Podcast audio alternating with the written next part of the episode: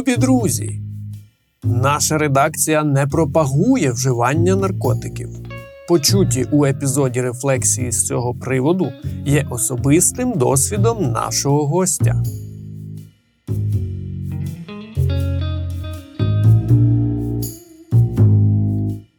Усім привіт! Це подкаст простими словами. Мене звати Марк Лівін, я журналіст та письменник. Я Софія Терлес, парна та сімейна психологиня. Сьогодні в нас нове інтерв'ю з вокалістом гурту Латекс Фауна Дмитром Зазюліним. Воно вийшло цікавим, наповненим. І я говорив наприкінці цієї розмови. У мене було відчуття, як після класної трапези з друзями. Знаєш, коли тобі хочеться е, розщипнути е, верхню пуговку в штанах і так знаєш, видихнути з задоволенням, але разом з тим отримати дуже багато кайфу від усього цього. Я зрозуміла після цієї розмови, чому Дмитро дещо уникає людей. Він каже, що він інтроверт. Бо коли з ним розпілкуєшся, то те, як він формулює думки, те, як він розповідає, про що він розповідає, це дуже цікавим. І відповідно хочеться спілкуватися з ним більше. Якби в нас на ліміт часу, мені здається, ми могли би сидіти довше. І тепер зрозуміло, чому для Дмитра такі зустрічі можуть бути небезпечними, бо людям він подобається. І виснажливими, давай так, тому що насправді, коли ми говоримо про почуття гумору, це ж енергія. Так, ти кожного mm-hmm. разу формулюючи якусь свою думку у формі жарту, навіть коли ти робиш це невимушено, ти витрачаєшся досить е- багато в вигляді своєї психічної енергії. І ця розмова вийшла дуже смішною. Так, разом mm-hmm. зі сміхом приходить легкість, а легкість хочеться тримати всередині так. себе якомога довше. Тому зрозуміло, чому ми не хотіли, щоб ця розмова закінчувалася. В цьому епізоді ми поговорили з Дмитром про е, суржик як форму вираження себе. Про стосунки, стосунки в його батьківській сім'ї і його стосунки з його дівчиною. Ми поговорили про процес написання музики. Ми поговорили про комп'ютерні ігри, зокрема Red Dead Redemption і те, чому Дмитро тричі плакав, граючи цю гру.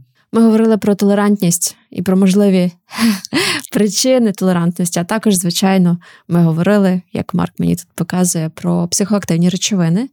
Тому будьте обережні, слухаючи цей епізод, він може вас зачепити.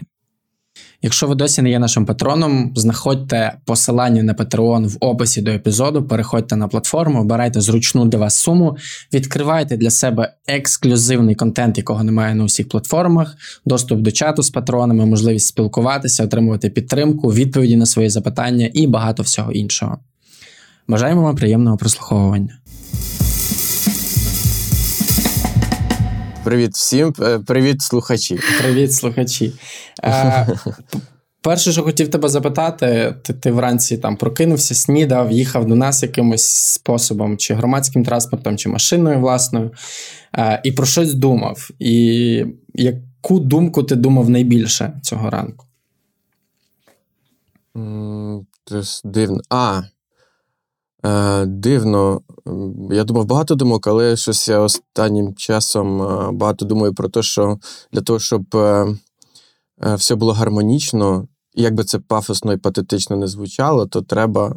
Це реально звучить дуже пафосно і патетично, але е, треба більше віддавати, ніж брати. Я собі просто думав, це проводив паралелі із власним. Е, ну там із власними справами, і думаю, що я багато чого якби Е, віддаю, але натомість багато матеріально віддаю, але натомість багато нематеріального отримую, і потім, яке врешті-решт теж виливається і в і в матеріальне в тому числі. От от в мене якісь такі думки були. Ну, це як якщо відірвано від контексту, то це звучить як якась прописна істина, тому я не думаю, що на цьому варто ну, сильно багато зупинятися. Але якщо би ти не вів ну, якщо би ти не вів приклад, можливо, це б стало зрозуміліше нашій аудиторії, що ти маєш на увазі віддавати, брати. Ну окей, ну я от е, думаю, ну я собі так думав, що у нас е, у групі, наприклад. Е Е, є шість інвесторів, тобто п'ять учасників е, групи, і і наш директор Борис, який займається адміністративним. У нас усіх рівна доля якби по заробітку.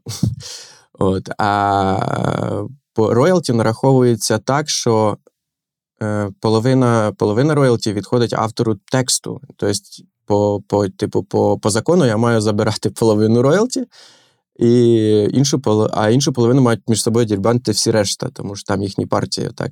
Uh-huh. Але е, і мені е, наш директор Борис е, дуже часто на, наполягаю на тому, щоб я забирав цю половину з роялті, хоча це зовсім невеликі гроші, неважливо. Але я наполягаю на тому, що ні, давайте все-таки ділити все порівну, так як ми так як ми домовлялися. От і я думав про те, що ось це віддавання породжує гарний мікроклімат і відчуття демократії в е, колективі, яке потім виливається в класні братерські стосунки, в хорошу співпрацю і в гармонійну роботу. А потім ця гармонійна робота виливається, наприклад, в хороші шоу, в хороші треки, в хороші. е, В хороше, так сказати, времяпрепровождення групи в турі. От. І, е, Клас. От я думав про це. І ще думав про, е, про е, не, не про себе, думав про те, що там е, в мене теж є друг, який постійно. Там прикармлює всіх бідних бабульок, е, десь там, коли їде через село. І ми з ним теж про це говорили, що, що треба більше віддавати і менше, менше чекати. А я йому навів приклад також того, що я часто купую великий корм, це на, там, на кілограм 20 собачий. От, і часто годую цих е, е, бродячих псів, е, проїжджаючи повз, і це як, теж як ознака того, що типу, треба більше давати, і тоді тобі це якось повернеться. Правда, я не знаю, як мені повернеться це від псів, але е, ну, я, я, ну, я і якби і не ожидаю. Слухай, ти знаєш, в мене є От такі сто- були думки. щодо цього навіть ще такий комент, бо е, це, це ж впливає правда на наше відчуття себе, як я себе почуваю в групі, як я себе почуваю в соціумі, як я себе почуваю з тими самими псами. Тобто, е, таким чином, коли я роблю щось класне, або коли я е, дійсно чесно ділюся з іншими і. Я роблю якийсь великодушний Мгм. вчинок, я потім себе сприймаю як великодушну людину. І потім в тур із цими чуваками їде не якийсь зажравшийся стар, а їде великодушна, класна людина. Тобто рівний чувак. Тобто, це теж щось, щось про, про рівність. А ну, Скажи, як звучить Дмитро, тут Дмитро ще- Великодушний. Е, Ну тут ще тут палка двох концов. Тут е, от е, ну, можна протиставити цьому, наприклад, релігіозну оцю, наприклад, е, е, жертовність, да, в яку я, чесно кажучи, не вірю і не люблю, і мені дуже не подобається, коли люди свою набожність транслюють як е, версію кращого себе. Вони Мгм. Е, вони перекручують цю набожність, щоб самим собі доказати, що вони хороші. Вони не роблять хороших вчинків, тому що це в них там, наприклад, є порив. Вони роблять, тому що вони бояться того Бога, і вони бояться е, якогось самосуду. І, і оце, от, оце от не круто. Е, от е, мені здається, коли ти не хочу нікого образити, можливо, ну коли ти атеїст і робиш добрі вчинки, це значно крутіше, ніж коли ти супернабожний чувак, ходиш там по церквам і роздаєш потім копійки, і думаєш, боже, який я хороший Бог, мабуть, замітив, що як я класно прислужився. Да, да. Ну, тобто, тут оце ще тут е, важливий цей момент, коли ти дійсно робиш щось, тому що ну, в тебе тому що в тебе емпатія, Мгм. а, а не коли ти робиш для того, щоб е, себе відчувати к- краще. В цей момент е, 80% нашої аудиторії встали і пішли робити добрі вчинки, тому дослухає лише 20%. Е, я, я, я згадав такий приклад: є серіал The Good Place. Е, можливо, ти чув про нього.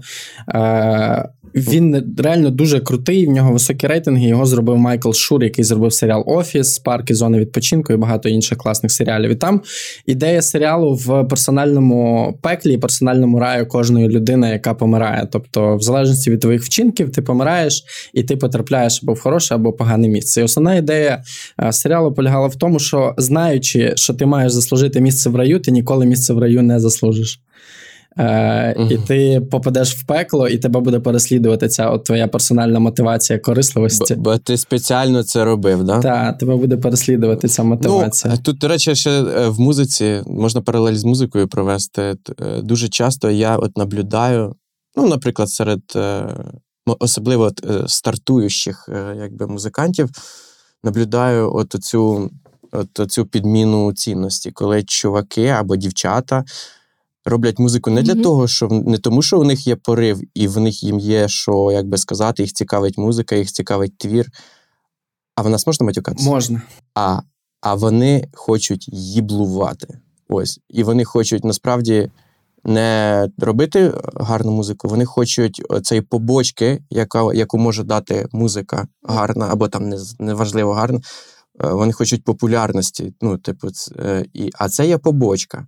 От, вона, звісно, дуже приятна, але ну, типа, це є побочка, тому що якби музику в першу чергу треба робити для себе. От, а вони роблять це для того, щоб бути популярним. Це так само, це трошки корелює із е, оцим е, хотіти попасти в рай. Угу. І ти, до речі, часто говориш про це в своїх інтерв'ю, про те, що я не можу працювати з підпалки. Тобто я не буду Мгм. заставляти себе робити кон'юнктуру, я не буду заставляти себе писати, коли мені не пишеться. А воно невозможно, розумієш? Не, неможливо взяти і сісти на кроваті і написати пісню. От, ну, як ти, от хоч ти губки скачи, ну воно просто буде різінове, воно буде не настояще.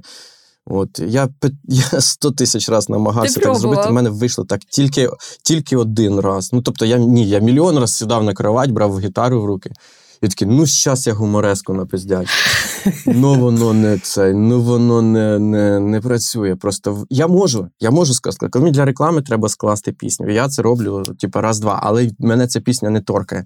А якщо я хочу придумати так, щоб мене торкнуло, ну то це нереально. Я єдиний раз в мене так вийшло, я е, поставив собі завдання, що я подумав, що в альбомі не вистачає одного радіохіта, Мгм. просто щоб цей альбом був більш успішний. Я таким чином написав Черкащину пісню. Але теж там щось совпало, і вона мені вона мене торкнула. Ну, коротше, тут не, не ясно. Може, я так хотів написати на кроваті пісню по завданню, а мені якраз і прийшло натхнення в той час. Може, просто такий збіг був. От. А все решта не виходить просто, це нереально. У нас з Софією змагання, хто кого більше разів сьогодні переб'є, щоб поставити запитання. Софія, ти вже почала, тому питай. Я тільки видихнула чи набрала повітря. Е, Я, знаєш, подумала ще теж про е, інше з підпалки. Тобто, це коли ти говорив про концерти, про те, наскільки тобі вони нелегко даються. Я, так як я живу в Бельгії, я часто ходжу в кав'ярню, де бачу іноді стромає здалеку, і всі його там дуже бережуть. Ніхто не хоче зайвий раз навіть привітатися, аби не злякати його, щоб він туди не перестав ходити. І він зараз відмінив серію своїх концертів. І я коли думаю про це, я знаю, що він багато писав, в тому числі в нього були пісні про депресію, наприклад, про стосунки, про, про дітей, про стосунки з батьками, з світом і так далі.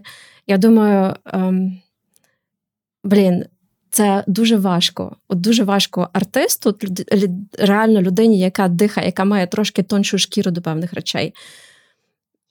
Дуже важко витримувати іноді ось це концертне навантаження і обов'язки. І ти теж казав про те, що я, я невеликий фанат виходити на сцену. І раніше для того, щоб вийти, доводилося вживати алкоголь. Це якби трохи пом'якшувало біль. Так. І як ти собі даєш з цим зараз раду, і чи ти іноді кажеш собі, окей, я не буду робити те, що треба робити, просто щоб поберегти себе? Ні, я ніяк з цим не справляюсь, е, насправді, як і, як і не справлявся. Типу, так, е, знов почав бухати перед виходом на сцену. Тому що от останнім часом я вже просто зрозумів, що ну, виходити і не пити це наскільки просто ненависно. Наскільки ну, ти виходиш, граєш дві пісні, думаєш, Боже, це тільки дві пісні. У мене ще попереду півтори години, це все, кошмара. І такий думаєш, ну я, я чесно, я от останнім часом взагалі не хочу пити. От, ну, мені Мгм. прям мені перестало подобатись ефект. Але, тепер, але от перед сценою все, мені треба накатіть, просто щоб хоч якось собі згладити оцю всю штуку. Я не просто не люблю виходити на сцену, я не люблю виходити до людей, як чесно. Ну, типу, я е, такий інтроверт, і я переїхав жити в село, і я кайфую в селі, тому що там. Ці- Піти в магазин це ціле, ціле собиття. Ти приходиш, о, добрий день! О, як ви Це там? І тебе життя. реально питають, реально питають, як ви там? Ти зустрічаєш людину, якусь там сусіда чи ще щось, і це реально важлива зустріч. Це не просто, типу, ти там зустріч, добрий день, добрий день. Тут, тут, тут тебе розпитають, що ти там, а Так. ти вже поставив собі ворота, вже роздвижні зробив. І це реально, типу, і, і, кожна, і, і кожна зустріч вона має більше ваги, має більше маси. Тобто воно все стає більш значущим. Значущим. І це дуже прикольно. А в місті це все ці смолтоки, ці та що ти, як ти десь там в Києві ще не женився? І оце, от, ну, типа, всім в нас, в принципі, все равно. А там не все равно. Ну і, і мені це подобається. І тому е, я не то, що навіть на сцену виходити не дуже люблю. Я взагалі не люблю там на, на роботі. Я пам'ятаю, для мене кожен раз було прийти в новий офіс. Для мене це типу, стрес. Всі думали, що це. Що це за дебіл, який ні з ким не говорить, тільки сидить за своїм столиком з 9 до 6, з 9 до 6 в навушниках тупо ні з ким це і, і уходить. І, і так я по два місяці міг е, себе перший час вести, а потім вже якось я починав говорити, і, врешті-решт якби поч- починав подобатися своїм е, колегам. От. Так що отак от, е, отак от. А в чому парадокс? Ну, бо маючи такий сильний спротив до взаємодії, такої масованої взаємодії, не, не, не точкової, з людьми у тебе, тим не менше, творча професія. Я не знаю, чи ти вважаєш це професією чи хобі. В чому тоді такий парадокс? Як так сталося? Ну, я, я даже не знаю. Е, Просто мені не особо подобається якби привертати е, і звертати на себе увагу. От, от мені Мгм. це, типа, не дуже подобається звертати на себе увагу. Не дуже люблю, коли на мене дивляться. От. Але я розумію, що. Ну, але мені подобається робити музику. А для того, щоб ця музику якось, щоб ця музика існувала економічно, їй потрібна грошова підтримка. Ця грошова підтримка винятково в нас в Україні працює за рахунок концертів і корпоративів. От е, мусимо це робити. Ну, дивіться, коли я накачу, я в принципі ок. Можна й повиступати. От, е, все, все, все стає більш-менш нормально весело. Я просто, може, коли я трезвий, я скучний, навірно. От і, от і все, от і все, как би, весь парадокс. Тобто ти хочеш бути людиною святом, ти хочеш нести себе як свято на Так, сцену коли, в коли, тому я числі. накати, коли я накатів, да, я, коли я накатів, да, я вже веселий, взяв вже, мені вже все по приколу, можна погнати біса, можна поспівати, потанцювати. От, я не кажу, що я. Е, просто тут може здатися, що коли я там на сцені виступаю, що коли я там, типа. е, Дригаюсь, то це не щиро. Ні, насправді це все щиро. Я просто доходжу потім до певної е, адаптуюсь на сцені, перших треків три, потім доходжу до такої е, лінії комфорту, і вже я адаптований, вже себе нормально відчуваючи, починаю сам поволі відриватися, але знову ж таки люблю, коли це чуть-чуть по. Знаєш, було би круто, як е, Донна Тарт, є така письменниця американська, вона пише один роман в 10 років. І цей роман е, він окуповує їй цих 10 років життя. Тобто вона зробила одну роботу, вона більше нічого не робить. Один роман видала, це Щіголь, можливо, ти Мгм. чув, і все більше нічим не займається. І я згадав Джону Гіла. Він випустив е, не так давно фільм Штуц називається. В цьому фільмі Штуц він розповідає, чому він відмовився від промоції власних фільмів через своє обличчя. Тобто він якраз от говорить про ту річ, яку ти щойно сказав, що, типу, було би, ну, принаймні, я так це почув, що було би класно робити свою роботу, і щоб сама ця робота, тобто сама музика без тебе приносила тобі гроші. О, це я про таке мрію. Це я про таке мрію. І я навіть в шутку говорив, що чуваки, давайте я буду далі продовжувати писати пісні, а ми візьмемо вокалістом когось. Десь мене- співати. Кажу, у мене є друг Сережа. У мене є такий друг дитинства, прям Сережа славний. Ми з ним разом, ну, якби в школі кругом виступали, теж там по всяким оцим капусникам. І в Сережі просто з дитинства просто нереально крутий вокал. Він е, класно інтонує, е, на відміну від мене. І він би міг би дуже круто, якби мене замінити в живому виконанні. От, але всі кажуть, що, звісно ж, це неможливо, тому що людям же ж ну, би треба тот же ж виновник торжества, який це все понаписував. Та, його треба качати, його треба бачити, доторкатися Да. до нього. Да. Така, Да. така наразі доля. Я навіть, до речі, помічаю, що в інтерв'ю от ми зараз говоримо, і ти ніби ну, ти говориш з нами, але це правда, ти не дивишся е, нам в обличчя. Я тобі просто вдячна за ті зусилля, які ти прикладаєш для того, щоб якось хоча б тримати тут лінію і. І, і ти пробуєш відповідати. Ні, на ну я вже не, не такий, аж не такий аж соціопат. Я якби нормальний, просто я трошки стіснітельний. От, Угу. можна так Дякуємо сказати. тобі, що ти прийшов до нас. Софія, сприйму це як запитання. Ти свій ліміт використала, тому я запитаю наступним. От е, якщо я правильно розумію, ти говориш, що важко сідати, оце себе змушувати. Якщо ми говоримо саме про творчість, е, процес створення якогось продукту, яким ти сам, е, який ти сам переживаєш, тоді яким чином і завдяки чому ось ти свій психоемоційний стан корелюєш на те, щоб він все-таки був продуктивним і за його допомогою ти міг писати? Як ти Е, розфарбовуєш своє це- життя? У тебе була дуже класна фраза розфарбовувати життя. Як ти розфарбовуєш своє життя? Е, ну, е, я думаю, що якщо говорити чисто конкретно про сонграйтинг, то тут, е, тут я не знаю, чи взагалі щось на це впливає. Швидше за все, на більшість ну, моїх пісень вплинули подорожі. Але, але от момент, сам момент написання і чому це сталося, це завжди тупо от випадково. Це завжди випадково. Ти не знаєш, коли це станеться.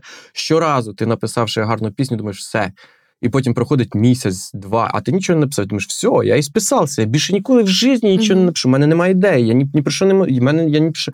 А потім в якийсь момент ти випадково береш гітару, бринькнув два акорда, і в тебе народилася, народився якийсь рядок, і типа, оп, ти з цього розкрив цілу історію. І ти не знаєш, звідки це береться, і ти не можеш просто це з себе видавити. Але як, якщо питання про те, як я розфарбовую своє життя, ну раніше до війни намагався подорожувати, і мене це сильно якби. Мене це заряджало, да. Я завжди наві- навіть на вихідні це мі- міні. Мікроподорожі на тачці, кудись там, наприклад, на Чернігівщину, там позбирати гриби, або кудись там на Черкащину, там е, е, на Черкащину, от є таке озеро Бучак, туди я інколи. Просто туди за за півтори години просто можна доїхати і вернутися назад, типу, по приколу, або з'їздити там, скажімо, в Витачів чи в Ржищів, подивити там на кручах постояти. Е, Завжди треба просто зміна картинки, щоб щось мінялося. От, е, от я от так от якось засфарбую своє життя. Я думаю, що це абсолютно, ну, мабуть, більшість так і робить, я нічим тут не примічательний. Тут, е... А зараз ще я з'їхав в село, то в селі я там іду в ліс, викопую сосни, пересаджую їх е, до себе, щоб біля, біля двору було побільше сосен. Ну, маленькі. От, щось там думаємо, щось там дрова ношу туди-сюди. Інколи, коли взагалі нема що робити, я просто палю буржуйку і дивлюсь на вогонь. Це звучить дуже Я кумедно. погоджуюсь, це дуже розфарбовує життя. Я теж люблю запалити Тобто, вогонь. і для, і, і для роботи зі стресом це теж твої інструменти, так? Чи є щось додаткове з за допомогою Е, чого? Для роботи зі для роботи зі стресом я просто якось е, останнім часом, мабуть, років вже два-три такого якогось особого стресу не переживав. От, е, якось я себе загнав, всі питаються вийти з зони комфорту, а я питаюся в неї зайти. От, і я якось так е, завжди зрозумів, куди мені треба прийти. Якось так облаштовував, е, облаштовував свою, свою роботу, свій lifestyle, так, щоб максимально себе якби зробити собі комфортне життя, ненапряжне. І от, вроді би. Ну, я не суєвірний, вроді. Е, но вроді вийшло. Я ну, якось е, вообще живу в такому ненапрягі, прям повнішому. Це прикольно. Угу. Чи довго це протриває? Сподіваюся, що довго. Софія. Ти чи Та, я? Слухай, е, в мене є таке питання, знаєш, бо ти розповідав трохи про свою сім'ю.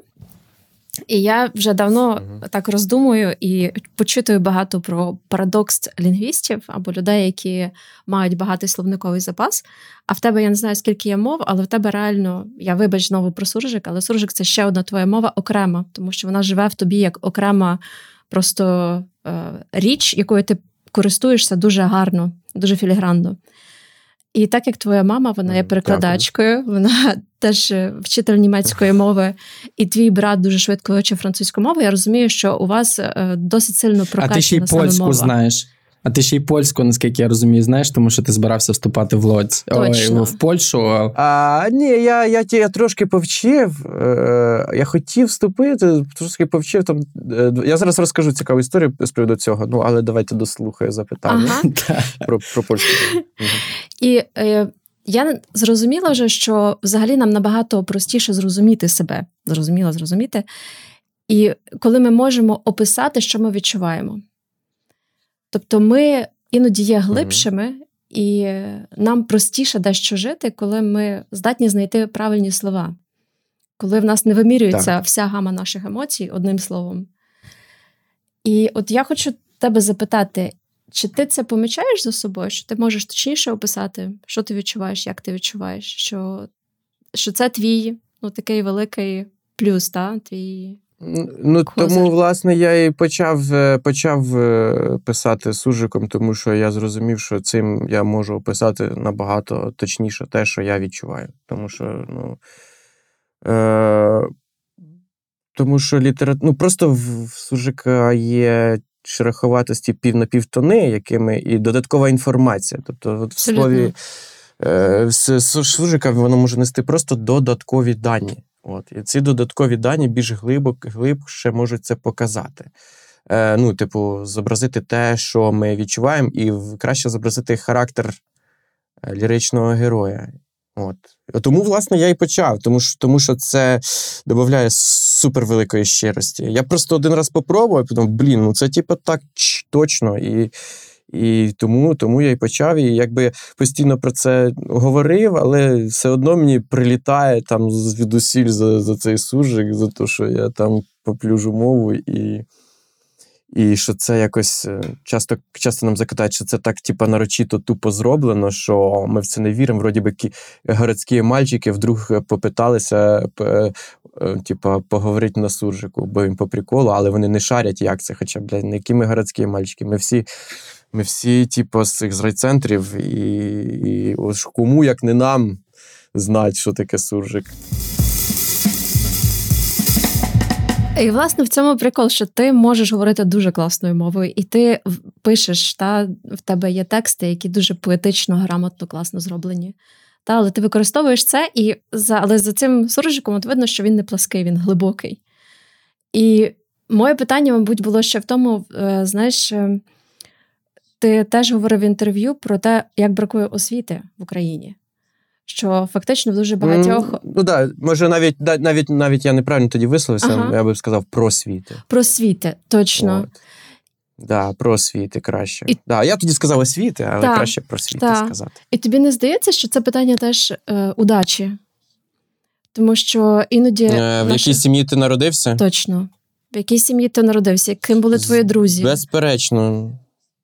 Безперечно. Я згадую всіх е, своїх добрих, класних друзів, яких я досі дуже сильно люблю. Наприклад, у мене в Тальному їх е, багато було, але як же їм не пощастило з їхніми сім'ями?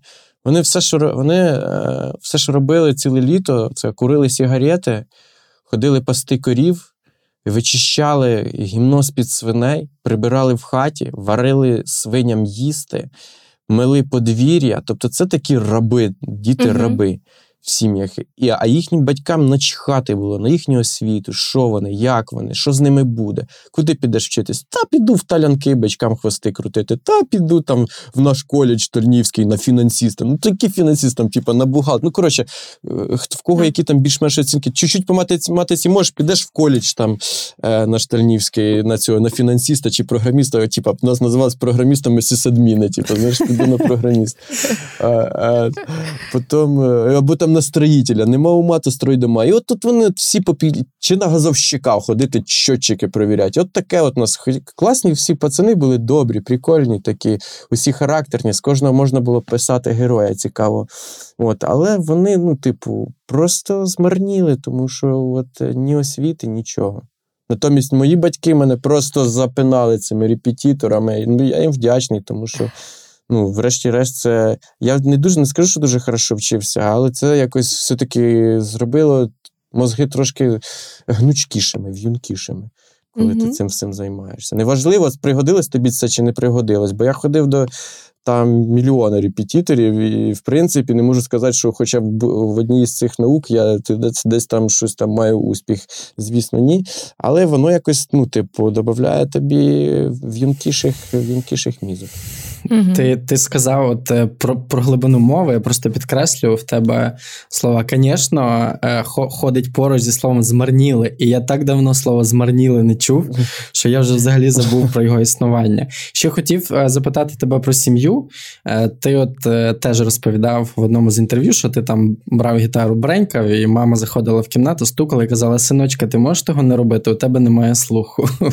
Це буквально. Та, в мене таке його і немає.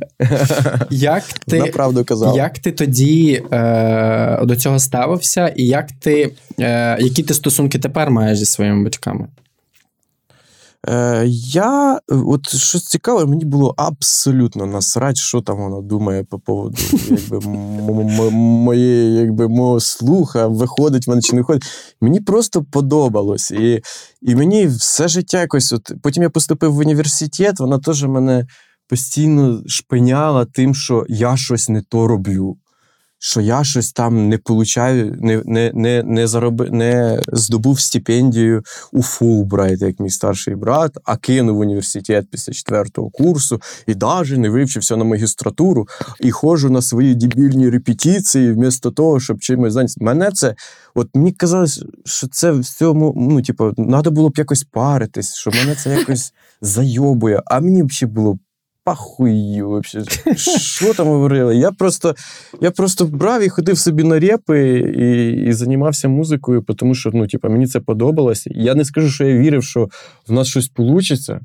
Мгм. Скоріше за все, я взагалі не вірив в це. Ну, типа, якщо подумати там е, в останніх курсах університету, подумати, е, якою групою ми стали. Я собі цього навіть, чесно кажучи, не уявляв, що це буде. Я, я, думав, що ми будемо класною клубною групкою, яка буде збирати там 30 торчків е, в якомусь клубі, але вони будуть нас любити, і це буде такий, е, це буде такий наркоманський двіж, де нас будуть е, цінувати в очень узких кругах, очень плотні наріки. От, от я цього завжди хотів добитися. А Получилося все трошки, трошки більше, і якби воно постійно росте. От, і, і тим, ну, коротше, і- мені все одно подобалося цим займатися. І ні мамина критика, ні батькова критика мене взагалі ніколи не парили. Я не знаю, чим це зумовлено, тому що я звідусіль від друзів чую всякі образи на своїх батьків, що вони там щось не дали, що вони не вірили. А я хочу доказати своїм батькам, що я можу. Я думаю, от то мені нема що робити, що доказувати своїм щось своїм батькам. Блядь. У тебе якась така резистентність. А я да, я просто я в дитинстві все время мене мама питалась щось вічно, типу, от навчить, як щоб було по її. А я вічно їй кричу, що ти тут устроїла свій матріархат? Я не собираюся тут. тут, тут, тут. Вона виключай комп'ютер, ми вже всі спимо. Так спіть, кажу. Я сижу в наушниках, тебе що це. Що там? Вона світиться, вже всі сусіди сплять, а ти чого не спиш? Кажу, так мені все одно сплять вони чи не сплять. Що ти, типу, іди спать. От якось я все время був такий трошки бунтівний до, до мами. Ну, нас троє братів, якби я не знаю. Вони вроді теж не сильно там е, корилися. В общем, якось так у нас було. Батьки все время питались нас щось там скрутить, ну, ну не вийшло у них. Але це так круто, видно, знаєш, їхнє ось е, це бажання вас скрутить, воно все-таки було не настільки великим. Мені здається, скрутить можна будь-кого, тобто за бажання великого. Їм було не їм було не до нас. Оце просто в 90-х їм було особливо не, не до нас і не до того, що ми там робимо. Вони займалися тим, щоб з- вколоти копійчину якусь, бо, бо сутуж, було все сутужно, і Так. діти були, типа, предоставлені самі собі. Типа. Але із-за того, що сім'я інтелігентна, ми не, не росли балбесами, не йшли колотися там ширкою, як наші сусіди, там, скажімо. От, і брати займалися своїми справами. Ну і я мені теж не було особо, коли там ходити по, по цим постройкам, по підвалам. Е, Хоча, звісно ж, я якби багато що. Багато де ризикував, і можна сказати, що мужчина це случайно виживший мальчик, так це теж типа про мене. Тому що ну, якби багато було таких і нехороших компаній, і всяких зальотів, і всяких там е, всяких проблем з міліцією, там всякого такого. Ну, коротше, як у всіх насправді пацанів, які не доморощені, які виходять на двір. А от тут у Марка є питання про пацанів і про чоловіків. Я знаю, що Так, я хотів тебе запитати, е, які очікування, чи відчуваєш ти якісь очікування щодо себе? Так, ти от щойно сказав, що мужики це мальчики, які виросли. І от що цей мальчик, Мгм. який виріс, відчуває е, як запит від соціуму щодо себе. І, можливо, ми в такий спосіб зможемо поговорити і про твої стигми також. Е, ну, е, я часто себе питав, чи достатньо, достатньо я відповідаю своєму вікові. Оце, типу. Е, чи всього чи достатньо встиг, е, чи хватає мені в моїх 35 того, що мало би бути в чоловіка в 35. Слава Богу, весь цей час, коли я себе запитував, там і в 25, і в 22, і в 27, і в 28, я такий собі I can face to myself, типу, що все окей, що типу, все добре, і добре, що, що типу, все є. Це в першу чергу, звісно, якісь матеріальні штуки. От, і я такий думаю: ну, в принципі, норм.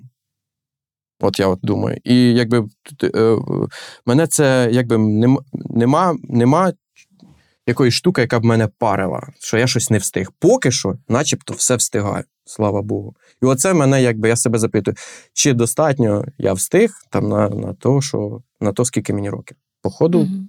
походу, встиг поки що. Побачимо, як далі буде. Чи правильно я розумію, оце от е, такий, така резистентність, яка в тебе була у до ставлення від твоїх батьків, в тебе розвинулася в тому числі і до соціуму. Тобто ти відповідаєш сам перед собою. Да, да, мені не хочеться нікому насправді угождати. І е, я користуюся дуже великою розкішшю. Е, Ця розкіш називається бути собою. От мені страшно подобається, що я можу в будь-якій ситуації залишатися собою, і мені за це ні стидно, е, е, ну, там, і не особо гордо. Там, і мені не, якби не, не хочеться робити себе лучше, чим я є, і не хочеться понтуватись. Ну, типа, зовсім не тягне на понти. І більше того, мені страшно сміють з людей, які питаються понтуватись. Тому от мені здається, що це в цьому є якби чоловіча гармонія, коли ти не питаєшся нарізати понти. Це важно.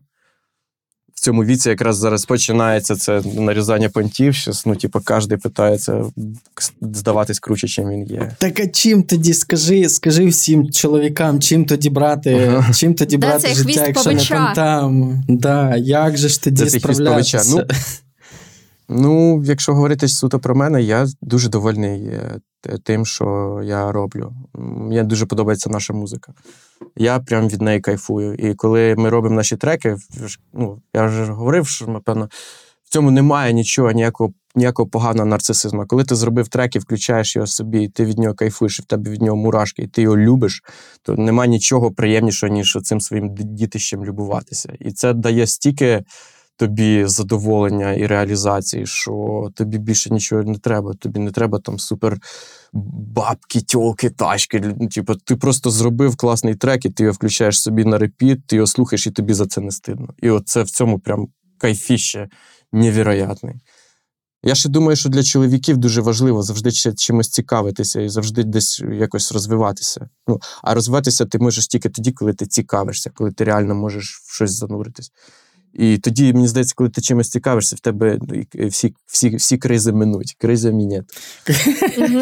Або, їх, або їх, і, їх і не буде. Та, бо це правда, що цікавість це є антидотом до будь-якого страху і тривоги. Ми не можемо лізти кудись вперед, е, маючи це та тріпочуче серце зайця. І ми будемо ставати кращими. Це, це теж така пропасна патетична істина, але ми будемо ставати кращими, в, е, професійнішими в тому, що ми робимо кожного дня. І якщо ми кожного дня з, з- як е, заздримо. Цікавимося. Та ну, якщо Мгм. я маю на увазі, ми, ми, ми, ми стаємо злими і заздрісними, коли ми кожного дня злимося і заздримо, так? І навпаки, Мгм. ми стаємо добрішими і трохи м'якішими, коли ми е, дозволяємо собі е, відповідати самому собі. Ще, ще теж таку ремарку хочу сказати, що колись ми е, в одному з турів накурилися з нашим басістом трави і лежали і філософствували по, по, по поводу того, чого ми займаємося музикою. У мене прийшло така, таке, е, ну, якби. Откровення до мене прилетіло тоді, як, під травкою. І кажу: блядь, чувак, так це тому, що коли ми робимо музику, ми продемонструємо кращу версію себе. Ми, типа, самі красиві постаємо для себе в цій. е, В цьому меседжі, що ми робимо. Тобто, коли ми представляємо се- коли ми, коли ми робимо музику, в ній ми ну, типа, ідеальна версія себе. І ми себе любимо в цьому, і в цьому немає нічого поганого, ніякого галімого нарцисизму в цьому немає. В цьому якраз оце світле і, і класне. Це світла, класна любов до себе. От таке. Софія, це те місце. Софія, це Я те місце, в якому. Ні, я хочу запитати, чи це нарешті те місце, в якому ми можемо почати говорити про наркотики, чи ще ні? Да, там бо ж можна було зразу. Так що ти дім, наркоман там? Добрий У мене день, він мене- наркоман. У мене розвилка між двох питань, е, тому що про наркотики це класно і круто, але коли, коли Дмитро він говорив про стосунки із собою, і коли він говорив про те, як я сприймаю себе без засудження, я до себе добре ставлюся, ми часто рефлектуємо це і на інших, з ким ми живемо. І в тебе є стосунки. Та ти не знаю, Марк О, сказав, конечно, одружений. да. Т- т- 13, 13 років. Ні, ми не одружені, тому що на що це треба? Якби це безсмислено. Е, але ми 13 років разом. Я би хотіла, щоб ти може поділився, знаєш, не саме хто це, звідки, а, а тим, що для тебе Мгм. стосунки. Тобто, як ти їх бачиш, от якби ти їх описав е, філософсько, метафорично, метафізично. Бо іноді кажуть, що це праця, іноді що це компроміси, іноді що це має бути все ідеально.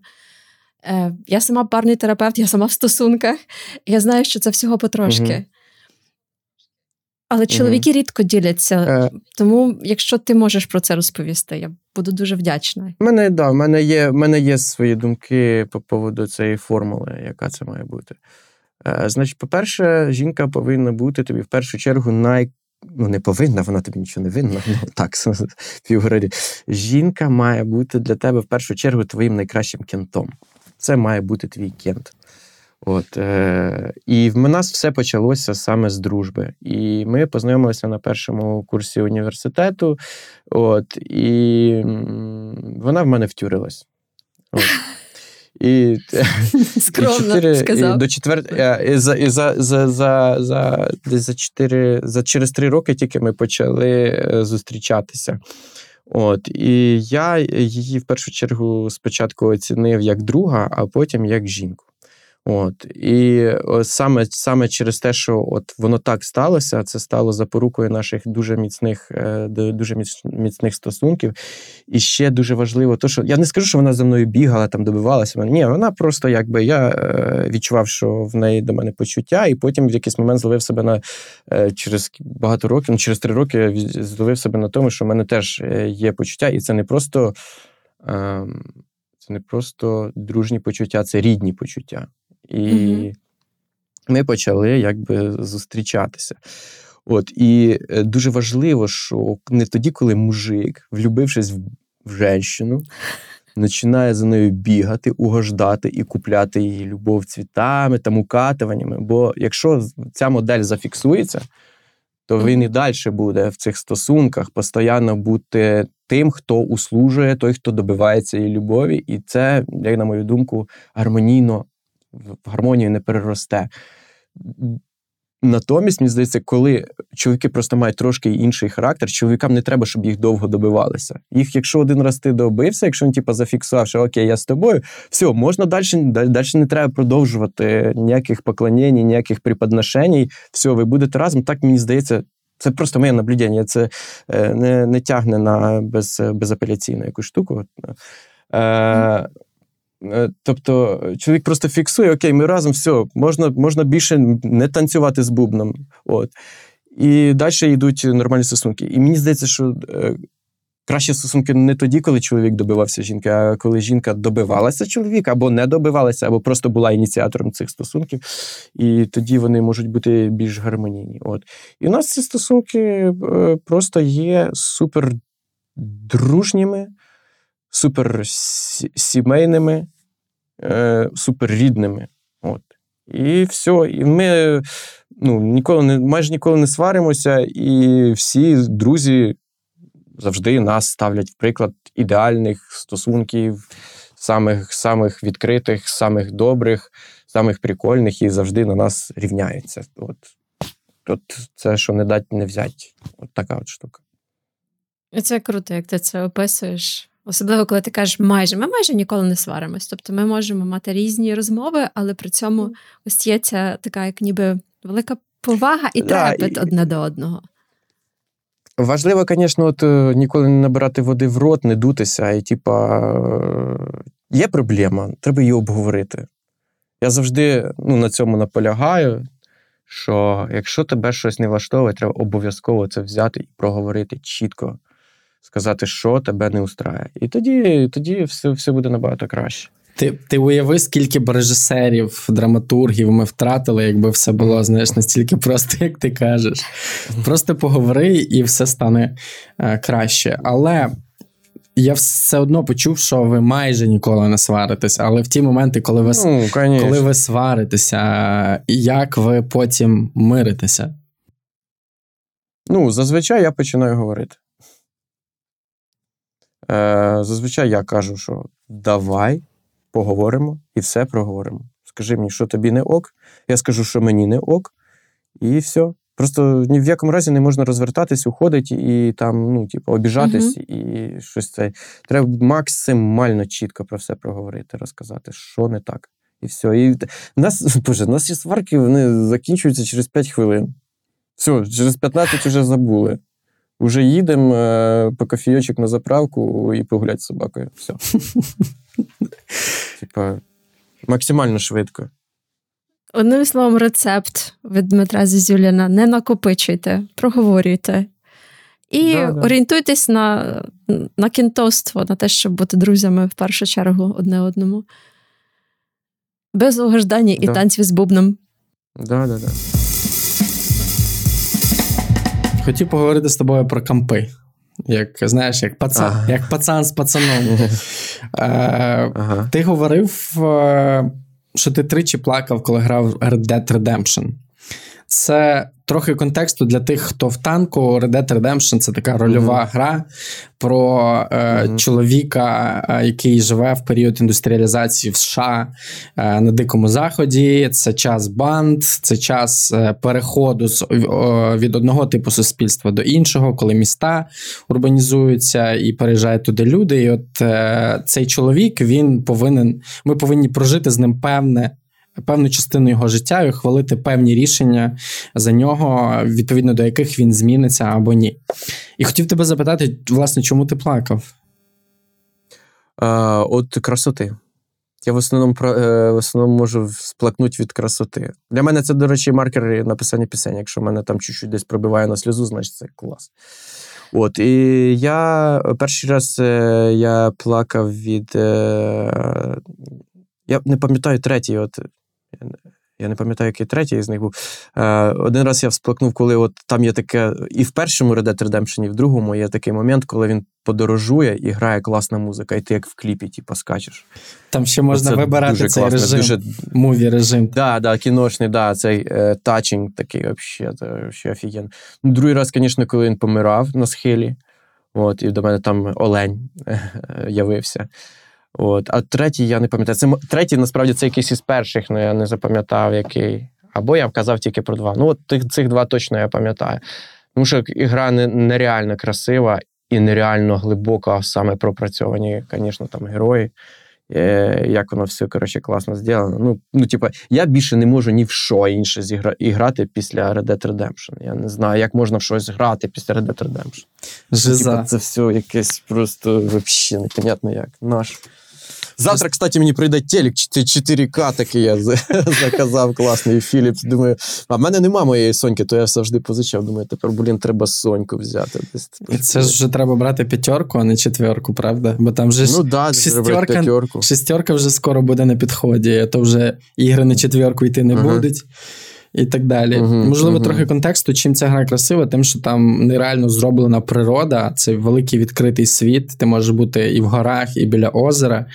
І знаєш, що прикольно, що там немає цієї опції шви- швидкої подорожі між місцями, знаєш, як Assassin's Creed так далі. А я, ти знаєш, я ніколи нею не користувався в першому цьому. Е, Там є діліжансом, типу, можна проїхати. Але це просто не має сенсу, скажи, тому що ти їдеш на Да, коні да, 20 тому хвилин, і їдеш і просто тому, да, і це в цьому ж якби і весь кайф, тому що в тому світі в той час все було довго. Дуже-дуже довго.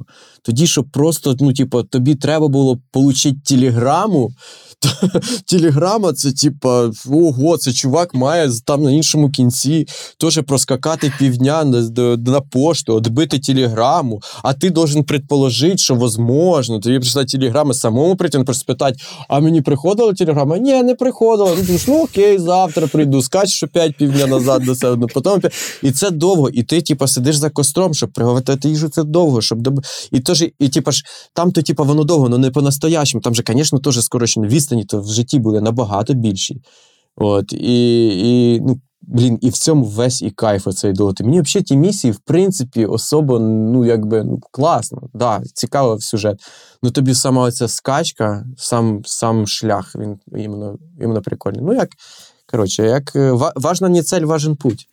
Я, я згадав Волі, мультик е, оскароносний, який, я не знаю, і критики полюбили теж в тому числі. І там же ж парадокс в тому, що люди практично перестали вставати, так? Їжу тобі доставляють, Мгм, в тебе мгм, є пульт, в тебе є всі комунікації, і ти можеш просто, знаєш, бути амебою, нічого навіть робити не, не, не потрібно. І оце от задоволення від приготування їжі і від трапези спільної, воно ж теж поволі втрачається, правда? Тому що е, фастфуд, ми забігли, швидко поїли. Е, а це ж насправді так багато задоволення в цьому всьому. О, до речі, питали, як, як я розфарбовую ще своє життя. Я ще роблю камбучу вдома. Ну, це, це не сложно. І кімчі. От, і недавно теж в'ялив Дорадо собі зробив. Ну, коли, коли приїжджаєш в село, ти можеш собі зробити ті штуки, які ти собі в місті не можеш дозволити зробити. Там Так. всякі ферментовані, всяку ферментовану штуку. От я ще хочу попробувати перше цього літа поробити якісь власні закрутки. От, і хочу вигнати саке. От у мене така от, План. ще зробити саке. Бо мені дуже подобається саке, реально. Я так всі кажуть, фу, тепло рисоводку. Я обожаю саке. Це і його так рідко, де можна як би, випити. Колись було чи в, Я... в Якіторі, чи в Япона хата, чи що, коротше, десь там було. І, і я приходив туди спеціально попити саке, і... але зараз вони забрали, коротше, то саке, і вже, вже я й навіть не знаю, де попити. Хочу тепер сам вигнати. Мені здається, що ви плавно перейшли до теми про гриби. Я хочу Про психоактивні речовини. Да, нам треба зробити дисклеймер. Я хочу сказати ще один дисклеймер, що ми з Марком е, як целібати, які дивляться порнхаб, тому що ми насправді не вживаємо жодних психоактивних речовин, крім Мгм. шоколаду. Ми не вживаємо І спиртне. Каву я теж не п'ю. Е, тому, О, але я п'ю зелений чай якимись про- промисловими кількостями. Так, і я би ще хотів застерегти від романтизації е, будь-яких досвідів, зокрема наркотичних. Ставтеся, будь ласка, до цього, друзі, відповідально. І от я готовий сформулювати це запитання. Нарешті, знаєш, слон в кімнаті. Е, ти говорив е, в одному з інтерв'ю для видання е, для медіа ґрунт. В тебе запитали, якби ти був депутатом монобільшості, що би ти легалізував? Тобто, що би ти зробив? І ти сказав, що ти би легалізував травку, ЛСД, МДМА Мгм. і псилоцибін. Міг би, будь Так. ласка, пояснити свою позицію? Е, я та міг би, звісно. Депутати, Е, Зізюлін, Значить, е, поясніть. травка. Травка, я тільки так дуже по-простецьки, да, без всяких там. Я, звісно, багато чого читав, і все це можна було посилатись на якісь джерела, якби я їх підготував, наприклад, там просто. Але я цього не зробив, і я просто буду говорити якось так, по-простяцьки. Ну, от, травка, в принципі, майже. Майже безвредна, ну, окрім того, що вона там, звісно, це коли ти куриш це дим, потім вона вбиває в тобі мотивацію, якщо часто курити, ти типу, стаєш тобі типу, пофіг стає. Але, е, але, але сама по собі люди під травкою майже ніколи не причиняють нікому зла. От. Е, звісно, що занадто то нездраво може бути все. Можна напитись молока і буде діарея, можна випити води, і буде дуже багато води, і буде надто рідка кров. Коротше, все, що занадто, то нездраво. Але якщо порівнювати просто з алкоголем, який є у нас, який є у нас легальним, і тютюном, який є у нас легальним, то типа травка це в сотні разів менше зло. Плюс, але це рекреаційно важливо для дуже багатьох людей, і це може допомагати дуже багатьом людям. Дуже багатьом людям. Е, Є знову ж таки багато клінічних досліджень і все таке. Е, Проблем якби небагато з цим. Я можу просто тут е, можливо Так. додати як клінічний психолог саме. Що дослідження теж показують, що люди, які вживають регулярну травку, що їх стосунки з собою і з рідними погіршуються. Тобто, це в ось ця межа, так само, як з алкоголем, правда? Ось ця межа, вона дуже тонка. Я просто дуже переживаю, щоб знаєш, люди, які, наприклад, щодня викурюють по косяку, не Мгм. вважали, що вони роблять щось собі добре, тому що ти правий, та а рівень агресії менший Да. набагато. Але, Але, і е, рівень мотив- мотивації теж. рівень мотивації теж, Так, і в тому це- числі рівень мотивації проводити час якісно, та або щось робити якісно. Просто є люди, так, а, але є люди, які, е, наприклад, е, дуже легко обміняють алкоголь на травку. Є такі люди, Так. це не я точно. Я не буду говорити за себе, але є куча людей. І вони цим зроблять своє життя ліпшим. Вони зроблять себе, в принципі, трошки здоровішими. Е, і, напевно, тут я все сказав. Я, насправді я травку не люблю і, і, і не курю. І я просто би її легалізував, просто тому що вона є. Тому що вона Так. є. І, і це, це на цьому можна робити гроші, на цьому можна робити податки, на це, це можна врегулювати. Це з цього можна зробити нормальне, культурне споживання. І це було би ок, тому що воно є, і ти від цього нікуди не дінешся. То чому воно має бути заборонено? Чого мінти мають шманати за 3 грами, е, 3 грами шмалі, садити, е, витрясати із пацанів там, е, ну, типа, гроші. Бо це ж все робиться для того, щоб витрясати гроші, не для того, щоб там когось садити. От щодо MDMA, MDMA безліч там вже цих досліджень, які є, як воно, як воно добре впливає, впливає на ПТСР. Я особисто в довгий час якби е, вживав MDMA, особливо в цьому нічого поганого не бачу. Це рекреаційно офігенна штука. Знову ж таки, жодних, е, жодної агресії, чогось поганого. На MDMA неможливо підсісти. Е, Ти це, це розкриває твою емпатію до людей. Ти можеш встановлювати дуже класні зв'язки з людьми. Якщо це робити з розумом, то все буде окей. Я значить, ще не бачив жодного ем, проблемного чоловіка, який вживав МДМА, і сказати: ох, йому ем, єшка йому жизнь погубила. Ну не знаю я таких людей. Е, я встановив купу всяких класних контактів під МДМА. Я написав зрештою серфера під МДМА пісню.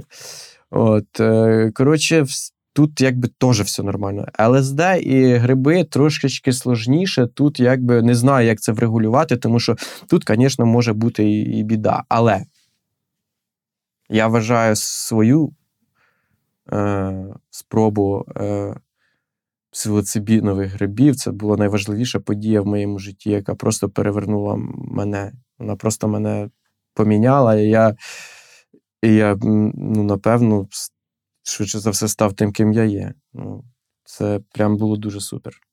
Вона Ти можеш розказати, ким ти був до? шилуху. Ну, мені багато накопичилося е, е, за весь час проживання там в Києві. Е, переїзд в велике місто це великий стрес. А з 2005 року, коли я там попробував в 12-му гриби чи в 13-му, е, чи в 12 чи в 13 накопилося дуже багато стресів, які мене дуже сильно, якби, ну так, е, скажімо так, не то щоб скалічили, ну трошечки е, впевненість в собі, якби примняли. От. І коли я попробував гриби, я такий. Опа! Типа скинув себе всю шелуху і такий думаю, блін, та зі мною все окей. Я почав цікавитися життям заново. Мгм. От, і, і якийсь став е, спокійніший і, мабуть, більше почав приймати себе. І це якби. Коротше, це псилоцибін він стирає негативний, негативні, негативну пам'ять. Він стирає стрес. Ти вдруг розумієш, блін, як ну коли все закінчилось, весь вся дія псилоцибіну закінчилась, ти вже поспав. Ти на другий день встаєш, в тебе ні тріпа, нічого. І такий думаєш, бляха, чого мені так спокійно? Чого мені так просто? І я зараз не перебільшую, але навіть кольори ти далі продовжуєш бачити яскравіше, ніж, е, ніж до тріпа. Ти під тріпом їх бачиш сильно яскравіше, а потім ти на ранок встаєш і дивишся на нього, блін, і думаєш, твою мать, та воно реально сильніше стало. І далі в тебе, ну, типу, цілий місяць такий шлейф за тобою тягнеться впевненості, спокою, е, якогось такого живого, здорового інтересу до життя. Ти забуваєш про свої страхи, які були надумані, вони просто були намнуті в тобі. Ці вавки були намнуті цими стресами, і ти боявся торкнутися до одвірків цими вавками. От, і, і, і от так. А тут ти похав, раз ти таки скинув, і отаке, так оказується, це все я сам собі придумав, оказується, це все фігня, оказується, цього всього не існує, цього всього, е, вс- вс- вс- всіх цих стрьомних штук. Оказується, це все, типа, просто як чудовище під ліжком, в яке ти в дитинстві віриш.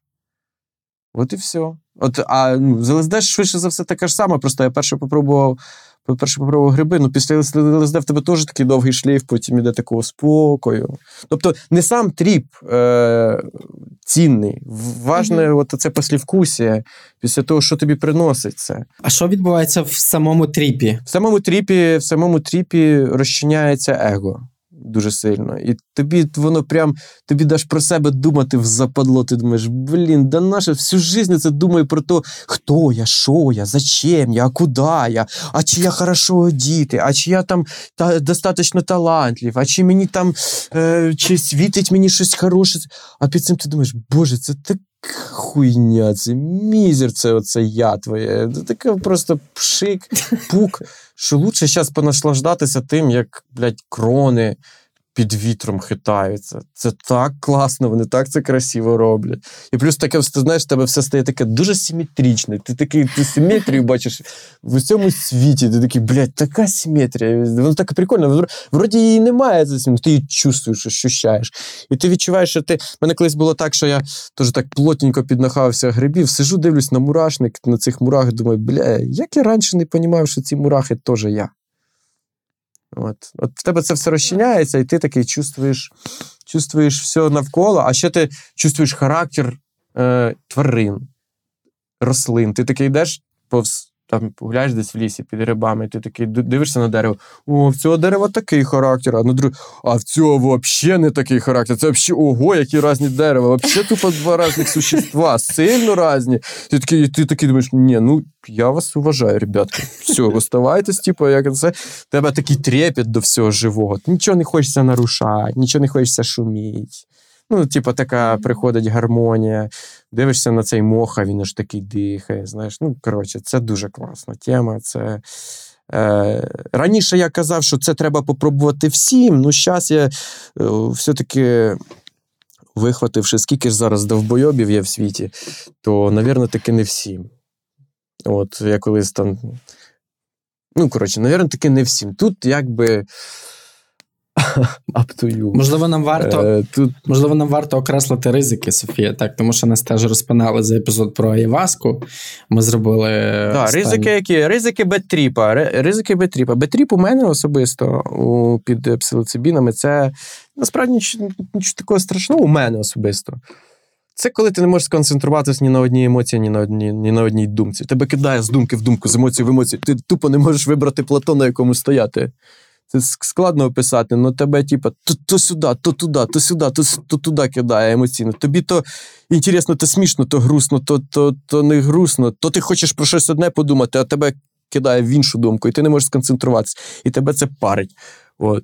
Моя особиста, мій особистий лайфхак в цьому плані треба чуть випити е, крепкого алкоголя. Ну, типа, грам 200. Ми тут прям роздаємо людям рецепти, знаєш. Так, Якщо ви ще від нас не відписалися, у вас є ж зараз шанс це зробити. У мене були би, були би тріпи. Були би тріпи. І я, і я отак от, типу, думаю, так, мені треба щось типу, зробити. Я, типу, хряп, оп, раз розрівняв, о, зашибісь. Е, Хотів би, хотів би трохи збалансувати тебе і сказати: от ти розповідав про таку радість від життя, да, від е, того, що тебе оточує, там траву потрогати і так далі. На мене угу. такий ефект справила книжка е, Кульбабова Венори Бредбері. От я ніколи в своєму житті не пробував ніякі психоактивні речовини. І крім, крім трави, колись дуже-дуже давно, і мені так не сподобалося. Я просто перелякався, і знаєш, я просто чекав, коли мене відпустить. Оці от хвилини, я їх буквально Ну, У мене рахував. те саме, да.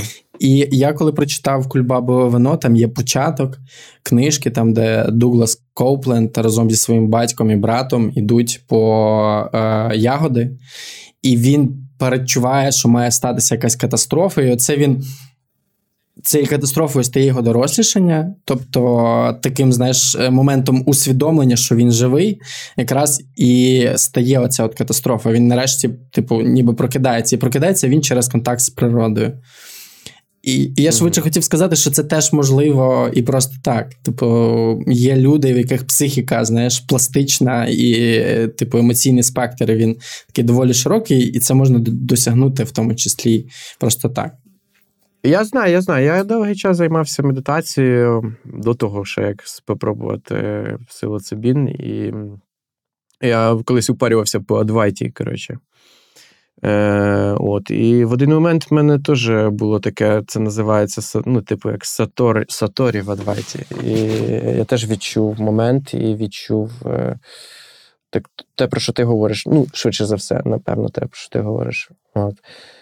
Але, чесно кажучи, ну, з, з грибами рядом не вирялось. Ну, типа, було прикольно, було дуже це, але просто.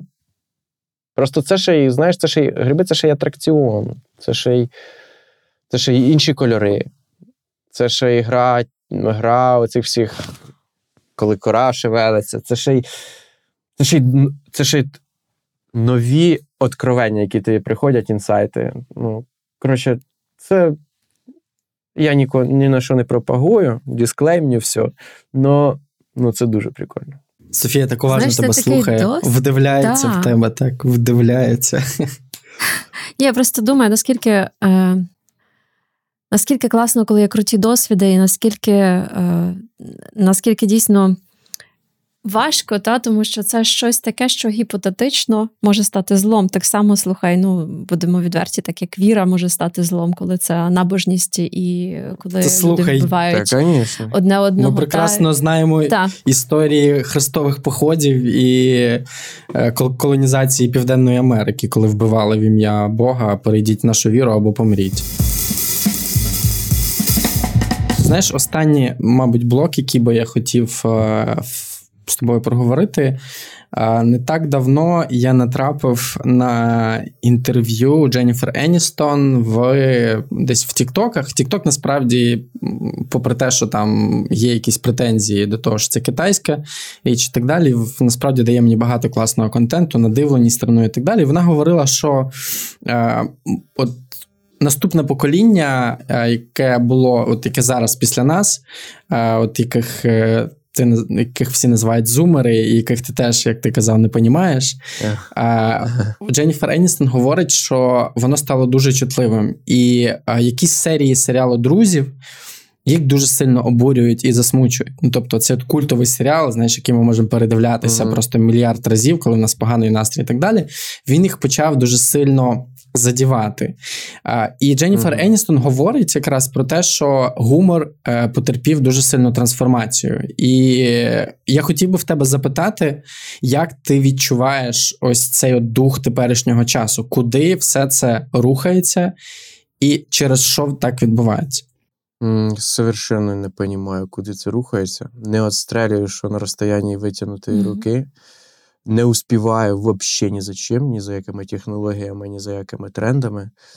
І, і, мабуть, не зможу цього зробити, бо я взагалі, якщо чесно, така людина, типа, не дуже, не дуже типа, відкрита до нового.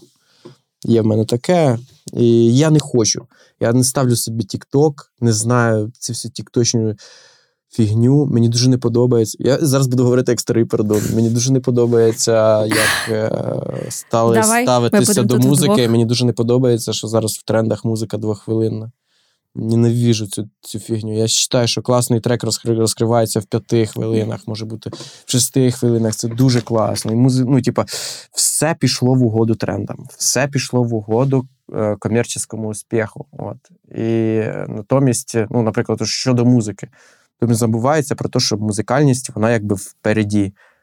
А зараз в музиці ставлять наперед хохму, контент, прийом, е, мем, но не, но не преслідується, наприклад, музика. Цього дуже багато є зараз. преслідується мем і преслідується іменно, іменно музика як контент, а не як твір. І творів зараз просто бляха майже немає. Ну, типа, в Україні. І із, із того, що, що я там чую. Особливо херово, звісно, слухати всю цю фігню про Байрактар, але ми вже про це не будемо. От, а що там от слухають зараз от зумери, оці що діти? Я не знаю. Я дуже бачу зараз багато проблемних дітей. От реально якихось закритих, взагалі ведуть себе странно, непонятно. Ти просто їх не можеш понімати. Ти просто не можеш їх передбачити, не можеш поняти, що із ним не то. От правильно ти сказала, що це якісь суперсенситив дітки. Всі якісь перелякані, всі якісь никаються під юбки. Ем, або не говорять з тобою просто. Я знаю там одного, одного малого, мого друга, ти до нього тупо приходиш, привіт, як ти, що ти? Він з тобою не говорить. Просто наче тебе не существує. Потім говорить із, із своїм баті, з ним окей. Я питаю, що з ним? Та він просто такий. І це не в одного мов другого такий син. Ну, типа, странно. Е, я не розумію, і та й не хочу розуміти. Я вже чувствую, що я вже старий. Я вже хочу собі, хочу собі ружо і казати: This the private property. Слухай, я- недавно трошки так буквально підрефлекснув про це, бо я та людина, яка е, не встигла ще нічого запитати толком в чата GPT. І я про себе думав ще кілька років тому, що я ніколи в житті не стану таким, як е, стала моя там бабця чи дідушка. От мій дідушка, е, він от. Як він перекладає, так? Тобто я дістаю смартфон. Як він перекладав? Я дістаю смартфон, і Google Translate і вбиває там слово, і воно мені показує переклад. А він іде і бере словник і шукає це слово в книжці. Ага, Розумієш? ага. Я думаю, що я ніколи в житті таким не стану, а тут спіймав себе на своєму спротиві до штучного інтелекту, всієї цієї двіжухи, знаєш, Мгм. з АІ, цими всіма е- картинками, які генерують, і такий, так от же воно. Отже, вона, типу, моє небажання Да, мінятись. старість. Зона комфорту, про яку ти говорив. Отже, ж вона.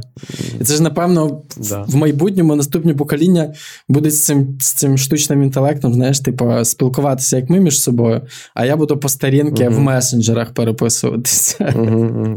Я користувалася один раз. Я просто поділюсь своїм вікопомним досвідом, тому що це був один єдиний раз. Я попросила дорогий чат GPT, напиши, будь ласка, за мене французькою мовою заяву на звільнення.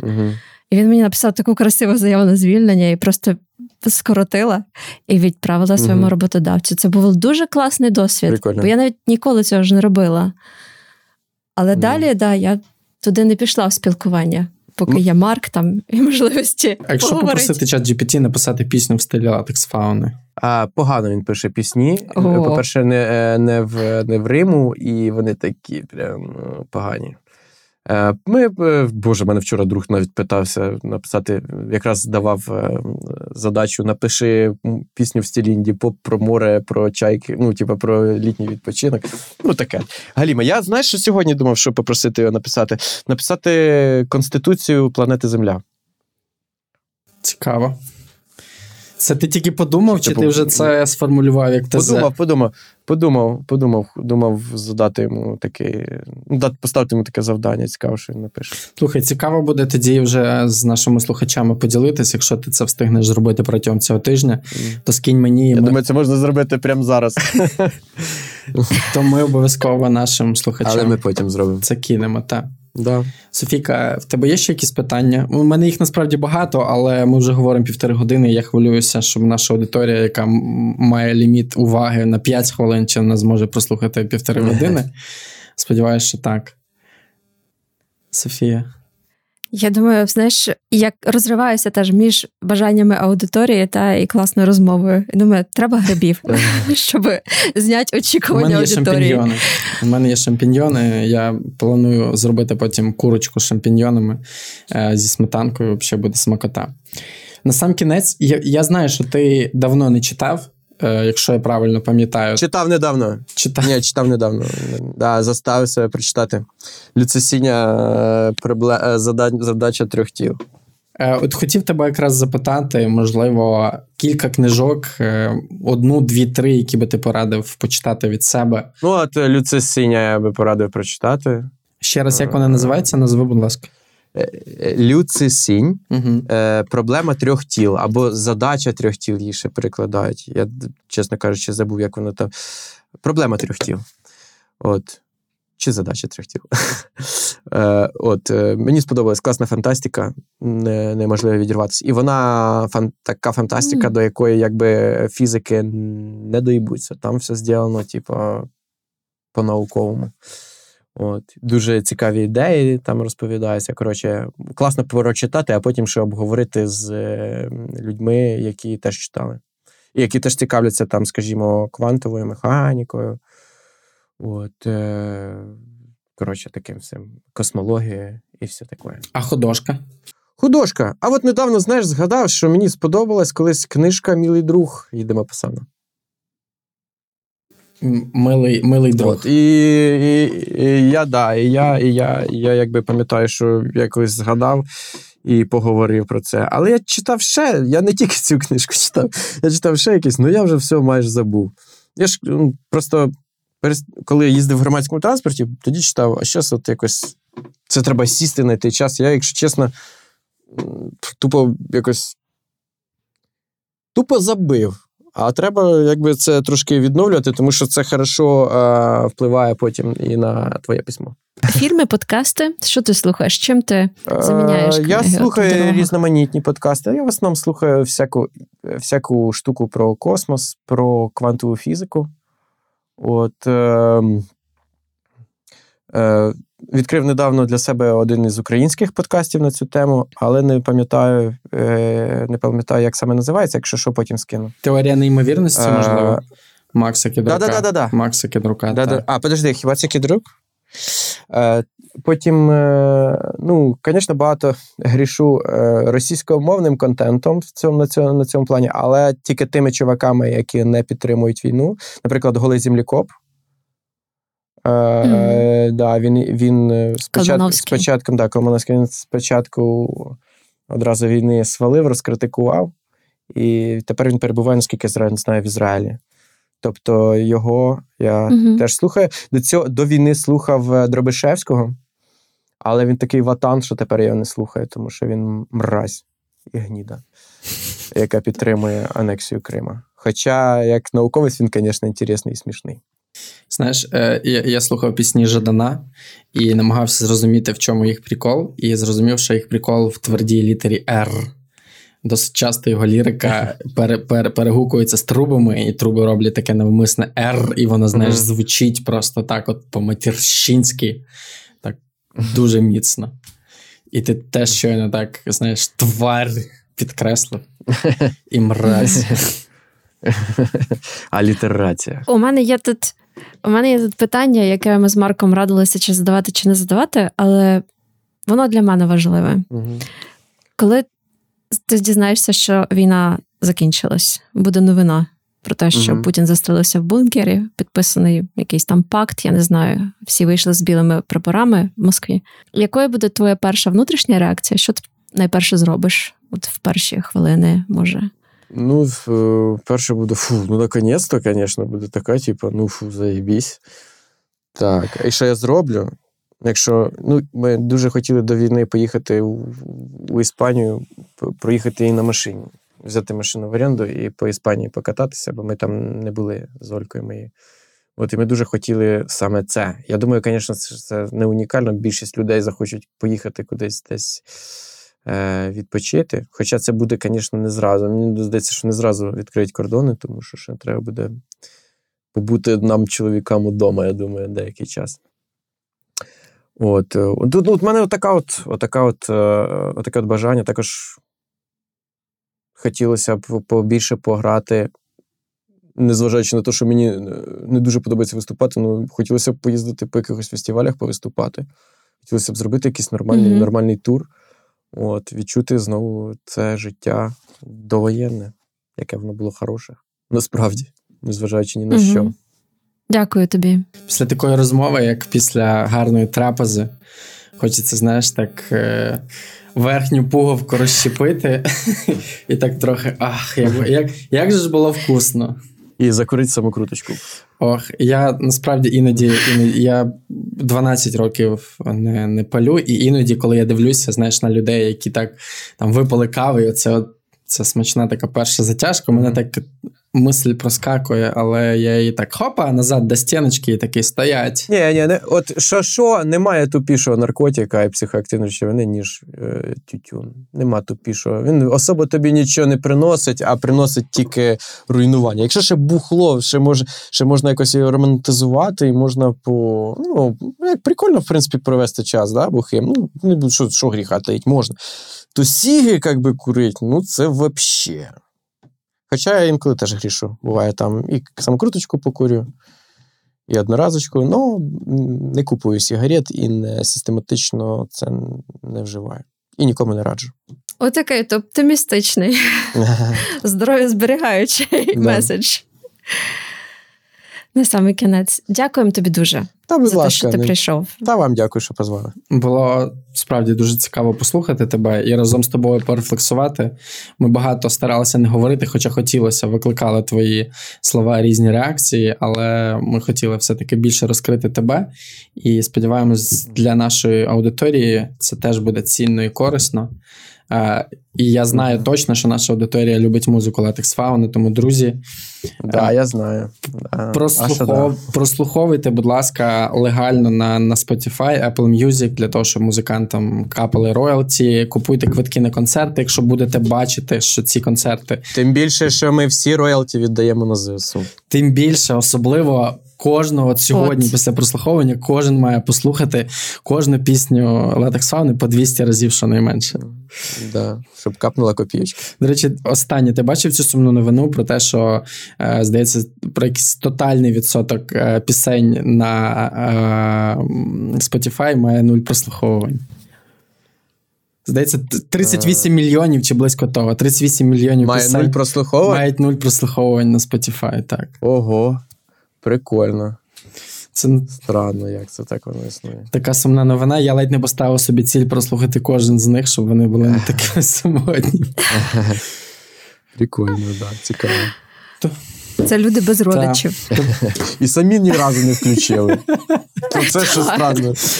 Ти ж виложив, то хоч включи, попробуй, чи воно, чи воно працює. Їм просто не нравиться, знаєш, як, як тобі. От вони включаються, самі від цього не кайфують, тому так виходить. Ну, друзі, підтримуйте Так, ну- ЗСУ, підтримуйте українських музикантів, зокрема Latex Faunu. Будете бачити, що в них концерти, купуйте квиточки, приходьте, е, співайте разом і насолоджуйтеся тим, як Дмитро, як він сказав, викабелюється на, на сцені, чи як ти сказав? А я не пам'ятаю. Але якось ти дуже смачно сказав. Словом, друзі, дякуємо, Дімо, за те, що прийшов. Дякуємо за прослуховування. Дякую всім, гарного дня. Па-па. Па-па.